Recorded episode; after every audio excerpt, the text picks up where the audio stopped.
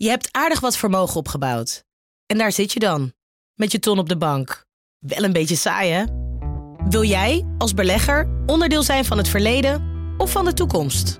Bridgefund is een slimme fintech die een brug slaat tussen de financiële behoeften van ondernemers en van beleggers. Dus wie belegt bij Bridgefund krijgt niet alleen een mooie vaste rente, maar brengt ook ondernemers in beweging. Echt waar! Met die ton kan je zoveel betere dingen doen. Bridgefund. Make money smile.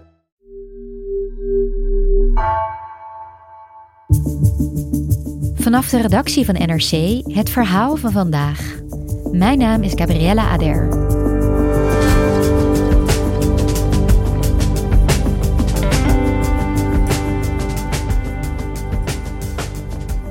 Zondag vinden in Turkije nieuwe presidentsverkiezingen plaats. De oppositie vormt voor het eerst in 20 jaar een serieuze bedreiging voor Erdogan, vertelt correspondent Toon Beemsterboer. Kan Erdogan zijn alleenheerschappij voortzetten of gaat het land terug naar een democratie?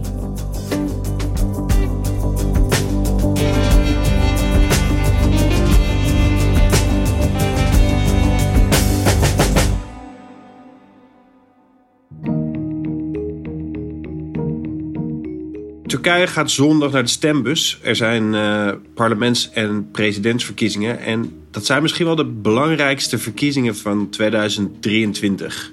Erdogan is de langzittende leider van Turkije, die al 20 jaar aan de macht is.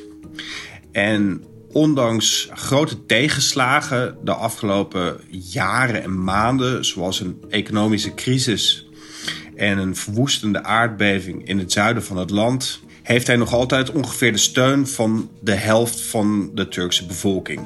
En uh, de oppositie die is verenigder dan ooit tijdens het 20-jarige bewind van president Erdogan en belooft de democratie van Turkije te herstellen. Dus deze verkiezingen worden alom gezien als een laatste kans voor Turkije om terug te keren naar een democratisch politiek systeem in plaats van het eenmansregime dat Erdogan in de afgelopen 20 jaar heeft opgebouwd.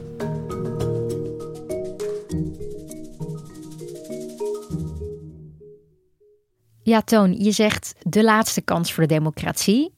Maar hoe is het zover gekomen dat deze verkiezingen daarom draaien? Erdogan heeft de afgelopen 20 jaar eigenlijk steeds meer macht naar zich toegetrokken. Toen Erdogan aan de macht kwam in 2003, toen was zijn positie nog lang niet zo sterk als nu. Hij was een politicus met een islamitische inslag die aan de macht kwam in een land waar de seculiere elite decennia lang de dienst had uitgemaakt. Dus toen hij aan de macht kwam, toen moest hij ontzettend voorzichtig opereren om die seculiere elite niet voor het hoofd te stoten. Daarom voerde die in het begin ook geen beleid dat heel erg uitgesproken islamitisch was. Hij richtte zich voornamelijk op het verbeteren van de dienstverlening in de grote steden, zoals hij ook als burgemeester van Istanbul had gedaan. daar was hij populair geworden door bijvoorbeeld uh, de vuilnisophaal te verbeteren. En naarmate Erdogan steeds meer verkiezingen begon te winnen, kreeg hij steeds meer zelfvertrouwen. En hij begon steeds meer macht naar zich toe te trekken. Eigenlijk zijn autoritaire karakter werd steeds duidelijker. Hij voerde een presidentieel systeem in waarin alle macht eigenlijk bij de president ligt. Dus hij is het hoofd van het leger. Alle uitvoerende macht ligt bij hem. En ook alle staatsinstellingen die kwamen eigenlijk steeds meer onder zijn controle te staan. Ja, dus door de jaren heen hè, krijgt Erdogan steeds meer macht. En welke gevolgen heeft dat vervolgens voor Turkije als land gehad? Ja, dat heeft enorm grote gevolgen gehad. Allereerst heeft Erdogan stapje voor stapje geprobeerd om van Turkije een steeds islamitischer land te maken. Het was altijd al een islamitisch land, alleen religie had vroeger geen plek in het publieke leven. En dat heeft Erdogan veranderd. Eh, hij heeft het onderwijs geïslamiseerd. En hij is steeds meer religieuze symbolen gaan gebruiken. Hij heeft ehm, het staatsdepartement voor religieuze staken een heel belangrijke rol in zijn nieuwe Turkije gegeven. En omdat hij steeds meer macht naar zich toetrok, begon hij ook de staatsinstellingen steeds verder uit te hollen. Bijvoorbeeld de centrale bank, maar ook het Turkse Rode Kruis of het Turkse CBS. Begon hij overal zijn eigen mannetjes neer te zetten. De corruptie, vriendjespolitiek namen toe. En daarbij was een groot deel van zijn succes in het eerste deel van zijn bewind was te danken aan een hele onstuimige economische groei. Maar Erdogan die houdt er nogal uh, rare economische theorieën op na. Bijvoorbeeld, het belangrijkste is eigenlijk, hij denkt dat hoge inflatie wordt veroorzaakt door hoge rente. Dus hij begon druk op de centrale bank uit te oefenen om de rente te verlagen. En daardoor kelderde de lira enorm, de Turkse munt. En dat holde de koopkracht van de Turken uit. Je moet je voorstellen dat toen hij aan de macht kwam, was 1 lira ongeveer anderhalve euro waard. En nu passen er 22 lira aan een euro. Dus mensen die zijn in het eerste deel van zijn bewind is hun uh, welvaartsniveau enorm toegenomen. Maar de afgelopen tien jaar zijn eigenlijk een verloren decennium geweest. Waarbij het welvaartsniveau van de gemiddelde Turk sterk terug is gelopen.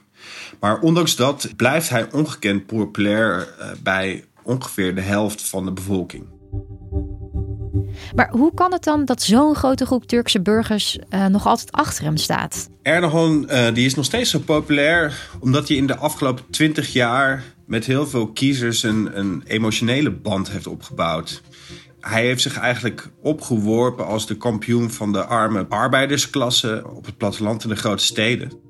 En uh, heeft miljoenen mensen uh, in de eerste helft van zijn bewind eigenlijk uit de armoede gehaald. Um, Erdogan die bouwde nieuwe wegen, nieuwe ziekenhuizen, nieuwe vliegvelden. Dat is iets waar hij voortdurend naar verwijst uh, nu in de verkiezingscampagne.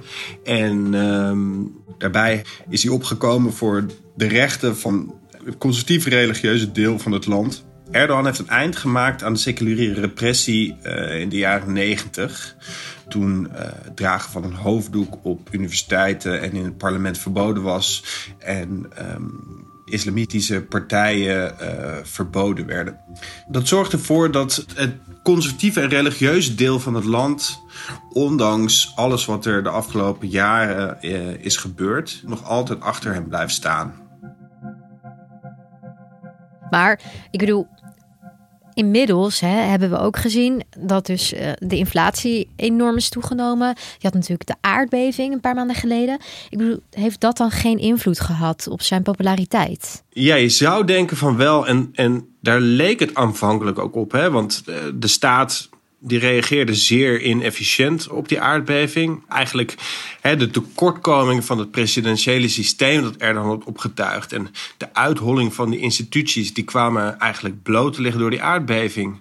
Een goed voorbeeld was uh, het Turkse Rode Kruis. Uh, Erdogan die had daar een of ander vriendje aan het hoofd gezet, een, een, een theoloog die helemaal niet capabel was, helemaal niet bij machten was om, om, om die organisatie uh, te leiden ten tijde van zo'n grote ramp.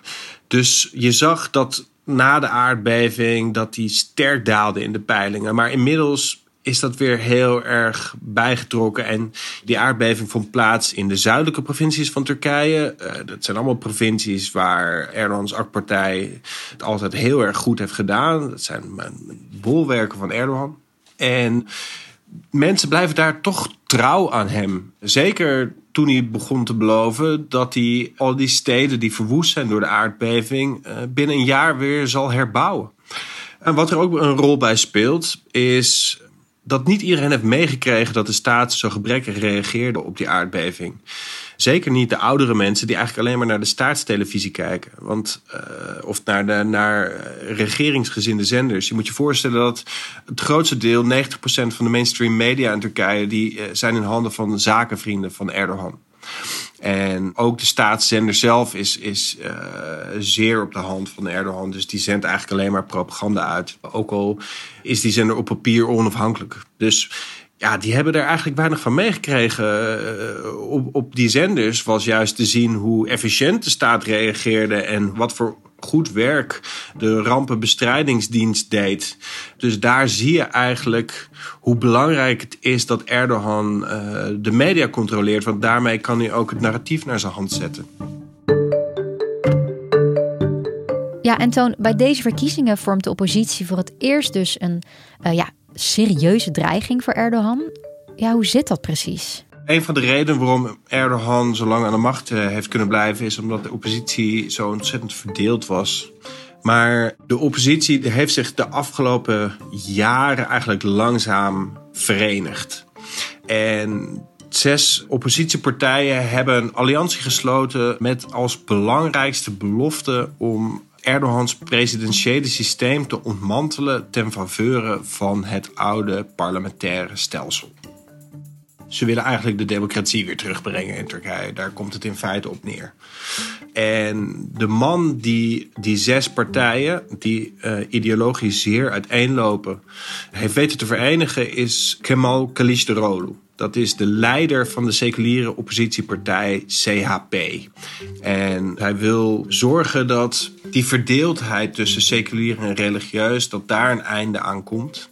En dat Turkije niet meer geregeerd wordt door één man, maar dat Turkije weer een echte democratie wordt.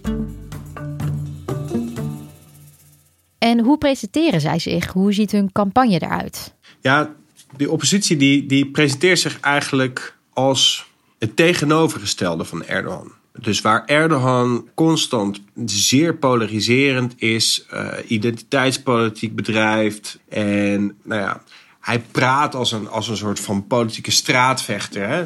Maar de, de oppositie die, die zet daar eigenlijk een zeer positieve en optimistische campagne tegenover.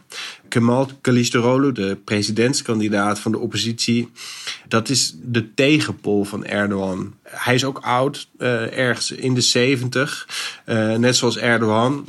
Maar voor de rest, ja, is het een, het is een soort saaie bureaucraat vergeleken bij uh, de politieke straatvechter Erdogan. Hij praat zeer bedeesd. Uh, weet je, zijn bijnaam is ook de Turkse Gandhi, omdat hij enigszins op hem lijkt. Met een kaal hoofd en een brilletje. Dus hij zet heel erg in op een einde aan, aan de polarisatie. En een einde aan de autoritaire wending die Turkije onder Erdogan heeft genomen. En daarbij omarmt hij uh, nadrukkelijk de aanhang van, van Erdogan. Dat is wel interessant. In, bij de verkiezingen in 2019 um, ehm, was een soort motto van de oppositie uh, van die campagne. En dat was Radical Love. Dat betekende eigenlijk van laten we niet meegaan in, uh, in, in die polarisatie van Erdogan en die identiteitspolitiek. Maar laten we de mensen die op hem stemmen omarmen. Anders stoten we ze namelijk van ons af. En ehm, die inclusieve optimistische boodschap die is goed te zien in de campagnevideo waarmee Rolo eerder dit jaar de campagne aftrapte. Daarin is eigenlijk te zien hoe een meisje wakker wordt in huis, de gordijnen open doet en buiten staan, de bomen in, in bloei. Het is lente. Dat is de slogan ook van, van de oppositie. Er breekt een nieuwe lente aan.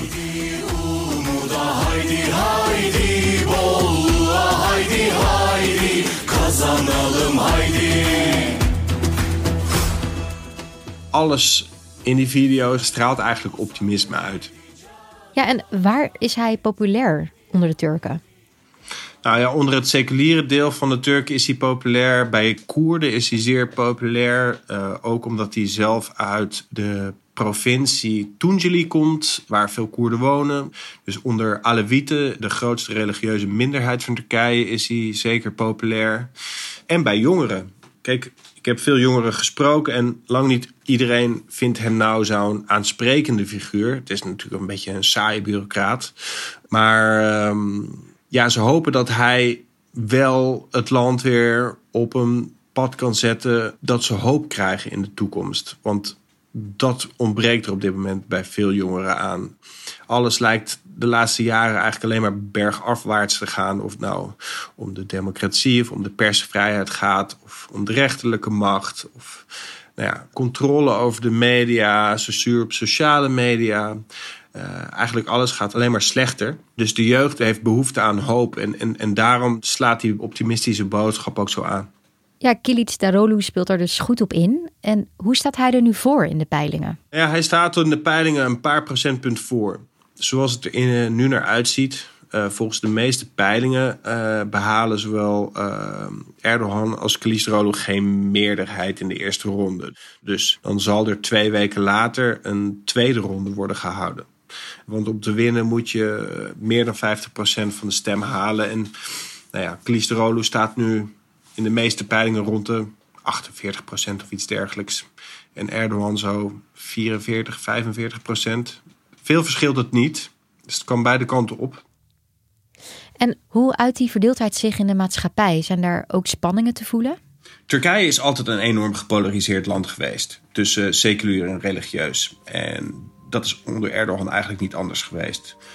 Die polarisatie komt, die borrelt eigenlijk op tijdens de verkiezingscampagne. Die wordt op de spits gedreven door nou ja, giftige retoriek.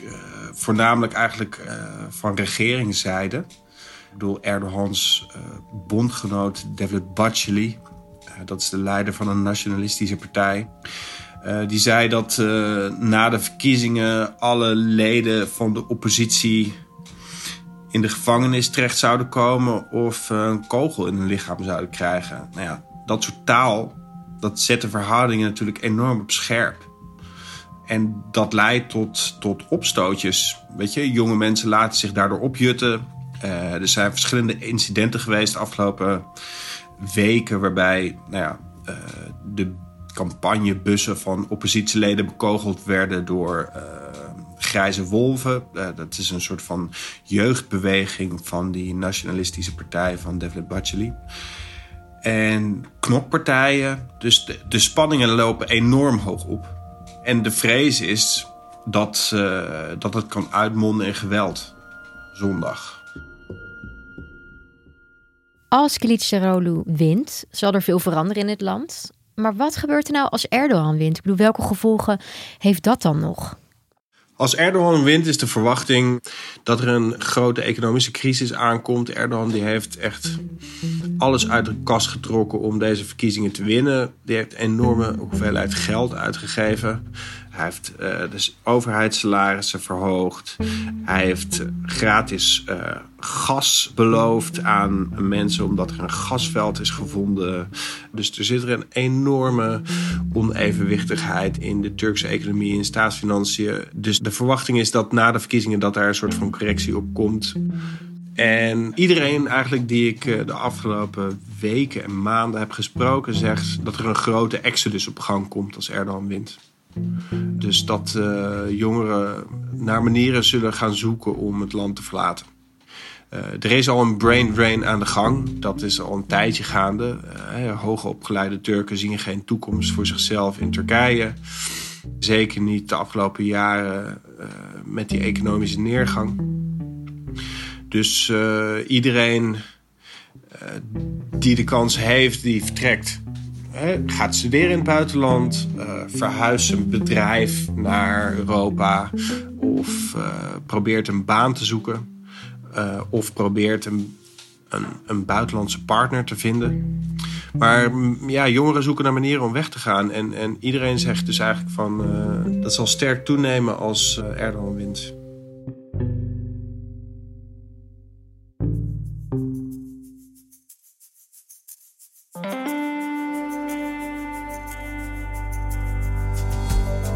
Je luisterde naar vandaag, een podcast van NRC.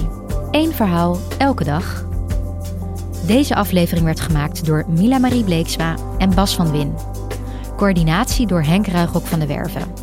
Dit was vandaag, maandag weer.